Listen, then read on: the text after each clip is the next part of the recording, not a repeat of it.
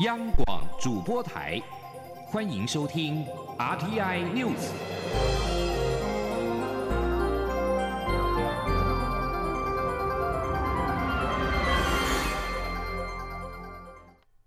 各位好，我是主播王玉伟，欢迎收听这节央广主播台提供给您的 RTI News 新闻。首先带您关注。副总统赖清德今天接见来访的圣克里斯多福及尼维斯副总理韩立。赖副总统感谢各国国会在四月通过决议，支持台湾参与联合国、世界卫生组织等国际组织。韩立则表示，台湾为各国带来非常有意义的贡献，因此各国非常愿意进一步支持台湾有意义参与国际组织，并且加强在各领域的合作。前年记者欧阳梦平的采访报道。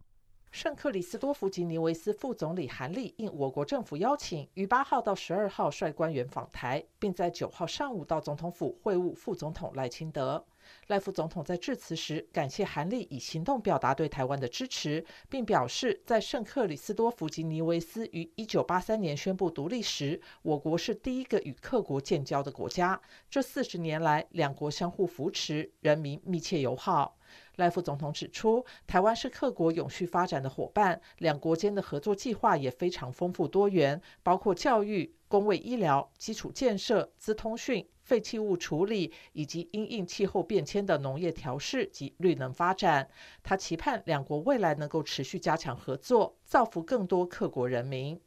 赖副总统也特别代表蔡英文总统及台湾人民感谢韩立及各国总理德鲁对台湾的支持，尤其是在国会通过德鲁所提出的临时动议，支持台湾参与国际组织，这对台湾意义重大。他说：“德鲁总理在内阁里面无意通过支持台湾加入世界卫生组织、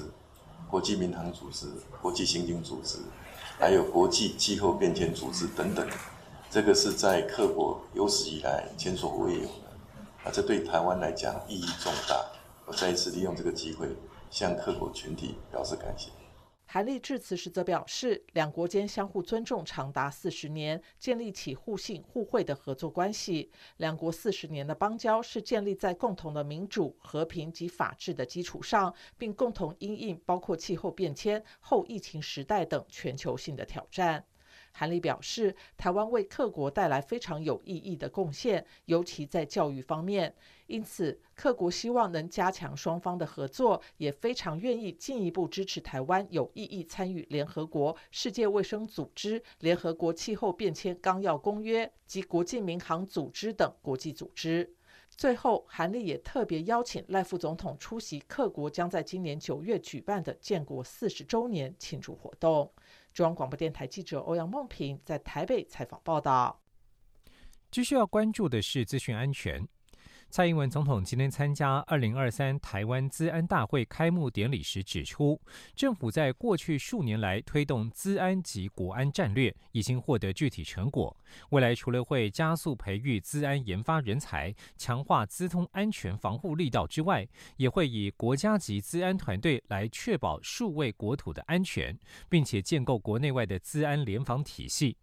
总统还强调，透过与民间的合作，目标是资安好，台湾产业才会更好。前天记者谢嘉欣的采访报道。蔡英文总统连续五年亲率多个部会首长出席台湾资安大会开幕典礼。在今年典礼上，总统指出，台湾资安大会设立九年来，已成为亚太地区最具指标性的资安盛事。自己连续五年参加大会，代表政府对资安的重视。而过去几年，政府积极推动资安及国安战略并进阶到二点零，已获具体成果，包括完成资通安全管理法的立法，成立了资通安全署。今年二月也成立国家资通安全研究院，未来会加速培育资安研发人才，强化资通安全防护力道。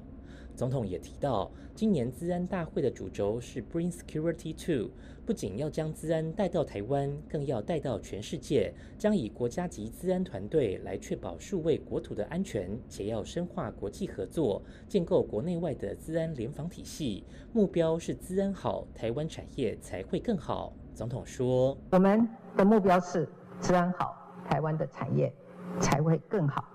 面对无所不在的治安挑战，我们需要不断的强化应变的能力跟管理的机制。政府会持续的推动国产自主研发治安产品和服务，也会鼓励投资治安新创。我们要协助各行各业提升我们治安防护的韧性。台湾的产业才能更加的蓬勃发展。总统强调，资讯安全需要结合所有人的力量，政府会跟产业、民间专家以及社群携手合作，建立台湾的资安国家队，打造让国际信赖的资安系统以及产业链。期盼大家一起努力，为台湾资安发展创造更多成果。中央广播电台记者谢嘉欣采访报道。继续将焦点转到立法院。立法院今天三读通过了环境部组织法，规定行政院为办理环境业务，将环保署升格为环境部，并且明定环境部组长温室气体减量与气候变迁调试等九大整理事项，以及设立气候变迁署等四个次级机关。前天记者赵婉纯的采访报道。因应二零五零近零排放，调整强化环境品质改善策略，由污染管制转变为预防管理。行政院提出环境部组织法草案，规划将环保署升格为环境部，送交立法院审查时，朝野对于环保署升格后的名称、掌理事项等关键条文有歧义，经朝野协商后，保留条文全数达成共识。立法院九号三读通过该案，立法院副院长蔡其昌宣读审查结果决议。环境部组织法制定通过。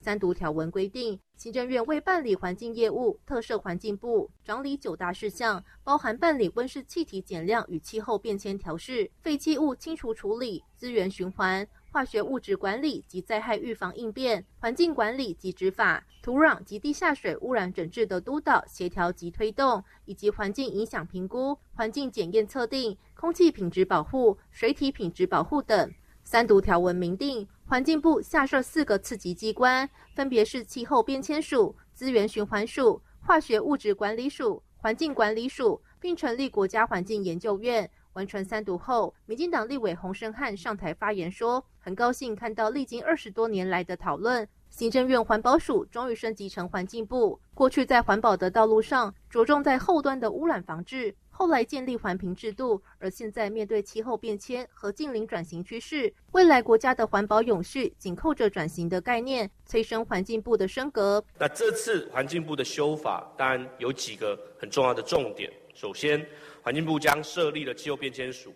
那这未来将会针对因二零五零的近零排放的减碳跟调试来进行规划，包括碳费征收的机制，还有气候变迁因应法下的各个政策的工具，还有执法来做规划。那尤其要成为各部会近零跟调试相关的枢纽。实力立委陈娇华则说。台湾环境污染问题严重，且环评程序仍有许多不足，比如废弃物违法滥倒弃置、僵尸环评无法撤案等问题。希望环保署升格为环境部后，可以有显著的改善。央广记者赵婉纯采访报道。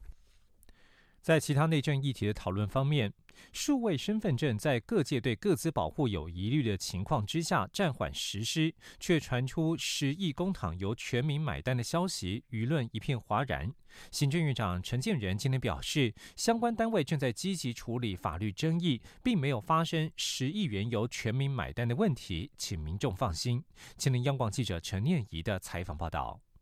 行政院长陈建仁九号赴台北金南邮局，为烙勉励在第一线处理普发六千临柜领现业务的工作人员。针对媒体询问数位身份证为何喊卡十亿元由全民买单是否属实，陈建仁表示，由于境外对资讯的攻击日益激烈，而且国人对各资保护相当重视，行政院在听取民间意见后，决定暂缓推行数位身份证，在各资保护专责机。机构成立之后，会持续搜集各方意见，周延的研议更好的方案。他也澄清，并没有发生十亿元由全民买单的事情。陈建仁说：“这个啊法律的争议这一个部分呢，啊实际上啊都已经由公共工程委员会在加以处理当中。那并没有发生所谓的啊十亿由全民买单啊这样的一个问题。另外，针对行政院打诈一点五政策，有媒体披露基层检察官案量暴增，负荷过重，因而苦不堪言。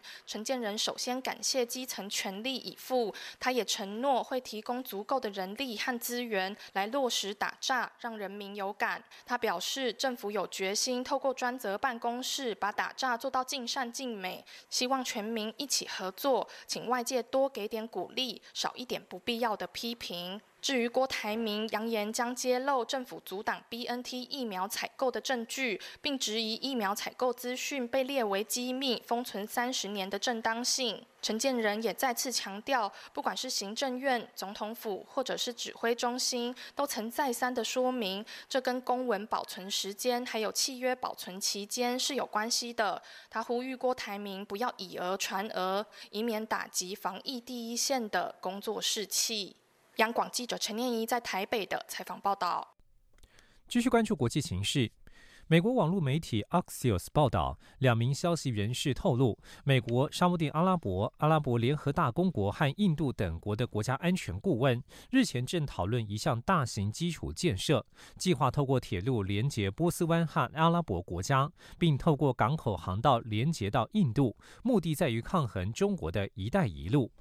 一名美国官员指出，这项基础建设计划是白宫国家安全顾问苏利文访问期间的众多议题之一。另外一名美国官员则表示，苏利文此行也与沙国王储穆罕默德和其他沙国官员讨论沙国和美国之间的双边关系，以及沙国和以色列之间进一步正常化的可能性。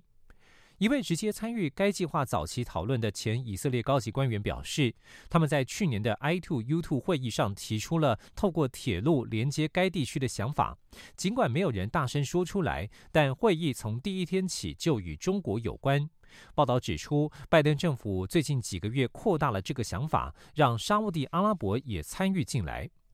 苏利文日前在演讲当中表示，拜登政府在中东战略的支柱之一是区域一体化。若该地区关系进一步正常化取得进展，未来以色列也可能加入其中。加拿大八号宣布驱逐一名中国外交官，因为他试图恐吓加国国会议员庄文浩和他的家人。该名国会议员曾经批评北京。加拿大外交部长赵美兰发起声明表示，已经决定宣布赵维为不受欢迎人物。加拿大将不会容忍外国对国内事务的任何形式干预。根据中国驻多伦多总领馆的官网，赵维是负责侨务和新闻工作的领事。有加拿大媒体曾经报道，他曾多次组织侨民活动支持中国政府，包括动员侨民要求释放孟晚舟。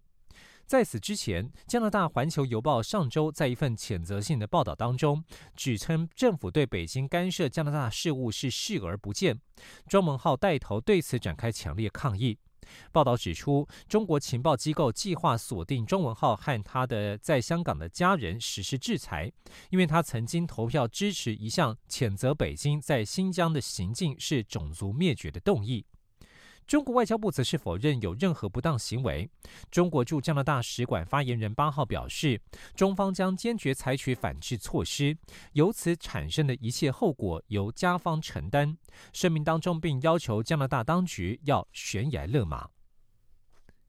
东协峰会从九号起连续三天在印尼举行。东南亚各国领袖将出席会议，重点是缅甸危机。印尼总统佐科威在峰会前夕表示，东协呼吁缅甸各方停止暴力并进行对话，并强调缅甸危机必须尽快结束。东协一直试图推动两年前与缅甸达成的五点共识，其中包括了暴力必须立即停止，各方应展开建设性对话。东协将成立主席特使团促进对话，对缅甸提供人道援助，以及特使团将前往缅甸与各方会商。不过，目前努力并没有进展。缅甸军政府不顾国际谴责，拒绝与反抗者交涉。雅加达邮报报道，来自东南亚各国的七百多名代表确定出席东协峰会，而缅甸政府则是被禁止出席，因为缅甸在达成这五点共识上没有进展，无法落实和平计划。以上新闻由王玉伟编辑播报，稍后请继续收听央广午间新闻。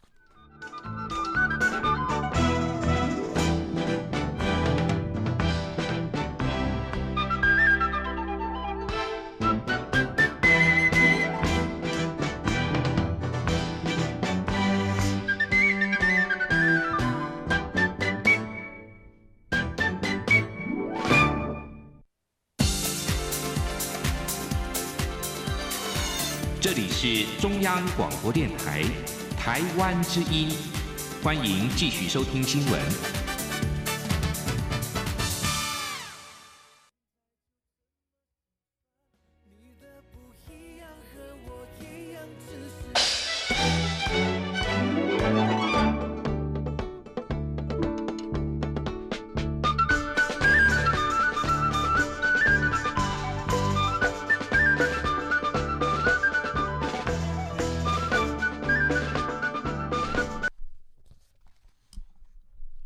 朋友您好，欢迎收听这节央广主播台提供给您的 RTN News，我是张顺祥。新北市长侯友谊在新北市政总咨询的时候，直接表态反对台独，反对一国两制。侯友谊今天受访表示，他恪遵中华民国宪法，国家叫做中华民国，有国旗国号，守护中华民国是他不变的初心，也爱台湾这块土地。绿营质疑侯友谊仍是回避是否支持九二共识。他表示，中华民国是法治国家，共同在台湾生活，不应该用意识形态产生冲突。请记者王维婷报道。民进党新北市议员八号在新北市政总执询炮火全开，询问新北市长侯友谊的两岸立场。侯友谊也直接表态反对一国两制，反对台独。八号的市政总执询火花四射，媒体形容侯友谊数度动怒。侯友谊九号在市政总执询前受访时表示，他并没有被激怒，只是清楚说明自己的国家叫中华民国，他愿意为中华民国义无反顾牺牲奉献的初心不变。侯友谊说：“我只是坚定把自己的信念很清楚的说明，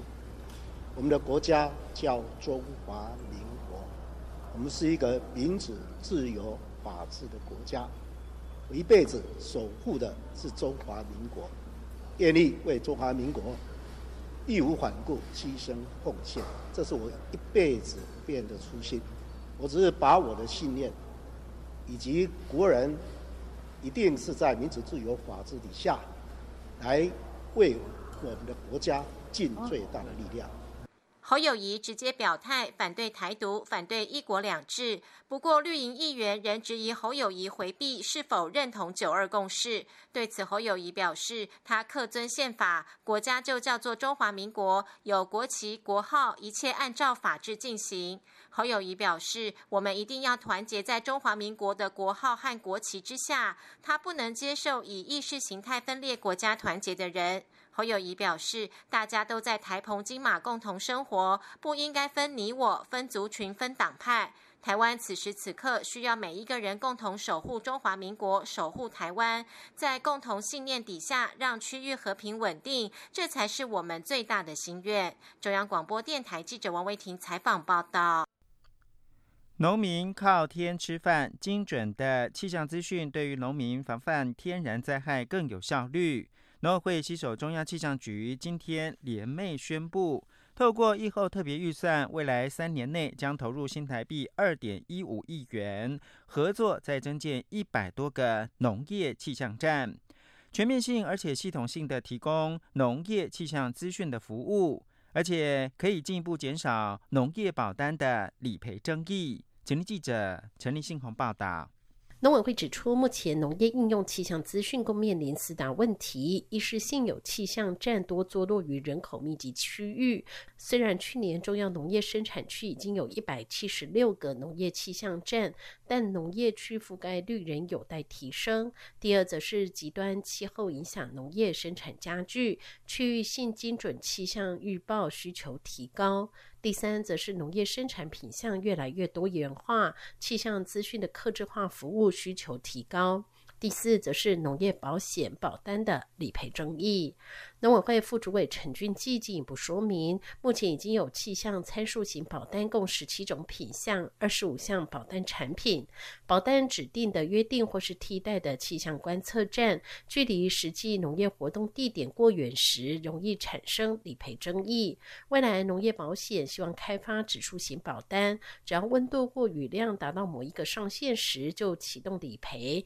减少得实地现勘的困扰。陈俊基说。不管是温度、雨量达到某一个上限的时候，就启动这样一个理赔，那也减少了很多现刊的这样的一个困扰。在这样的一个作用之下，我们就要更仰赖更精准的这样气象资讯的一个提供。所以，我们未来希望说，透过这样的一个气象网站，能够结合我们的农业保险，让我们农业的经营风险能够当遇到风险的时候，能够透过我们所谓的农业保险来做一个保障。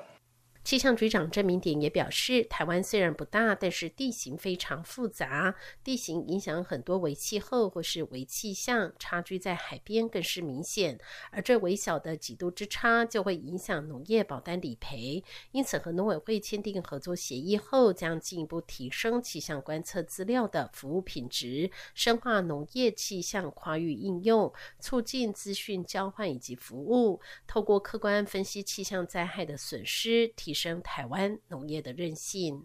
中央广播电台记者陈琳信鸿报道。国防部首批女性教照十四名的照员，今天实施五公里的行军以及战斗状况处置课程。现任防重业务的赵员唐密表示，参训的原因正是认为有国才有家。而训练跟男性照员一起进行，标准一致，更是男女平权的展现。国防部则表示，这场虽然看不到蓝波，但是士兵不分男女志愿参训，显示出国人以全民国防保护国家坚定的意志。请央网记者林永清的采访报道。首听女性教招十四位赵员全数报道，展开五天训练。赵员九号更在桃园八德战术位置进行第二天课程，并与男性赵员一同展开五公里行军，向媒体展示了占领地形、敌机凌空、炮击等战斗训练。负责接训的部二营营长简维德表示，这次教招是以上级接获观音海滩有数百名敌军登陆的情况为想定，就守备区域进行训练及演练。因此，场所利用了巴德县地场域瑞泰公园，并宿营于大南森林公园。国防部发言人孙立方指出，虽然在这里看不到蓝波，但却能看到不分男女都志愿返回军队接受训练，展现护国的决心。他说，在这个场合。我想你不会看到蓝波，但是你会在这里看到我们的不管是男性或者是我们第一梯次的女性的官士兵，他们愿意花费时间重新回到军中来接受整个教育训练。我想这一点对于来确保我们国家的安全，展现我们所有国人愿意以全民国防的意志来保护我们的国家的这种概念呢。是非常重要的一点。过去担任人事行政管理兵及步枪兵的女性赵员唐蜜受访指出，她退伍从事防中业务，在职场看到很多家庭成立，更深刻体会有国才有家。这次训练标准与男性一致，展现了男女平权。唐蜜说：“因为我本身就是从事防重业务，那其实就是看到很多的家庭的成立。那今天就是觉得说有家才有国，有国才有家，所以。”既然收到就是教招的，就是询问，那就是来参加。你觉得你受的训练有有别于男性的差异吗？其实没有哎，因为男女平权。为确保女性教员安全，摄影及卫浴等方面都设有女性专用区，包括室内梳妆台及女性沐浴帐。此外，生活区也派驻了女性安全士官，并加装监控系统，强化安全作为。后备指挥部指出，借近乌克兰人民志愿投入保卫国土行列，台湾近年面对中共武力威胁剧增，呼吁全体国民应深植爱国爱家、不分性别、守乡守土、人人有责的信念。后备指挥部也进一步强调，欢迎符合志愿参加召集资格的后备军人报名参训，让保家卫国不再只是口号。央广记者林永清桃园采访报道。立法院今天三读修正通过《组织犯罪防治条例》部分条文，增订意图使他人出中华民国领域外实行犯罪而招募他人加入犯罪组织者，最重可以处七年有期徒刑，并科新台币两千万元的罚金。若招募的对象没有满十八岁，加重其刑到二分之一。吉林央广记者赵婉纯的采访报道。为防范国人被骗到国外受害的柬埔寨猪仔事件再度重演，行政院提出《组织犯罪防治条例》部分条文修正草案，增订意图使他人出中华民国领域外实行犯罪而招募他人加入犯罪组织罪，送交立法院审查。九号完成三读，立法院副院长蔡其昌宣读审查结果，决议《组织犯罪防治条例》。增订第六条之一条文，并将第三条、第四条、第七条、第八条及第十三条条文修正通过。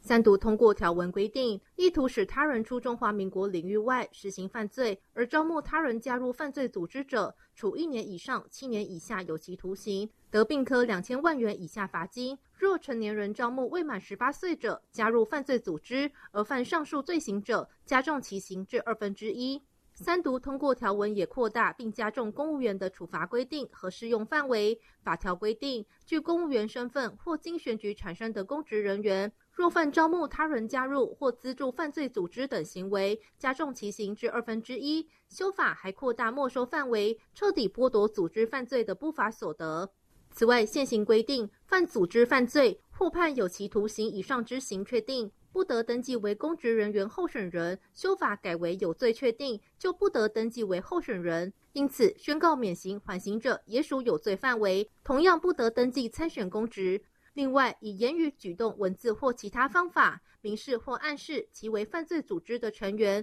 或与犯罪组织或其成员有关联，在公共场所或公众得出入的场所聚集三人以上，已受该管公务员解散命令三次以上而不解散的行为，处三处三年以下有期徒刑，得并科三百万元以下罚金。央广记者赵婉纯采访报道。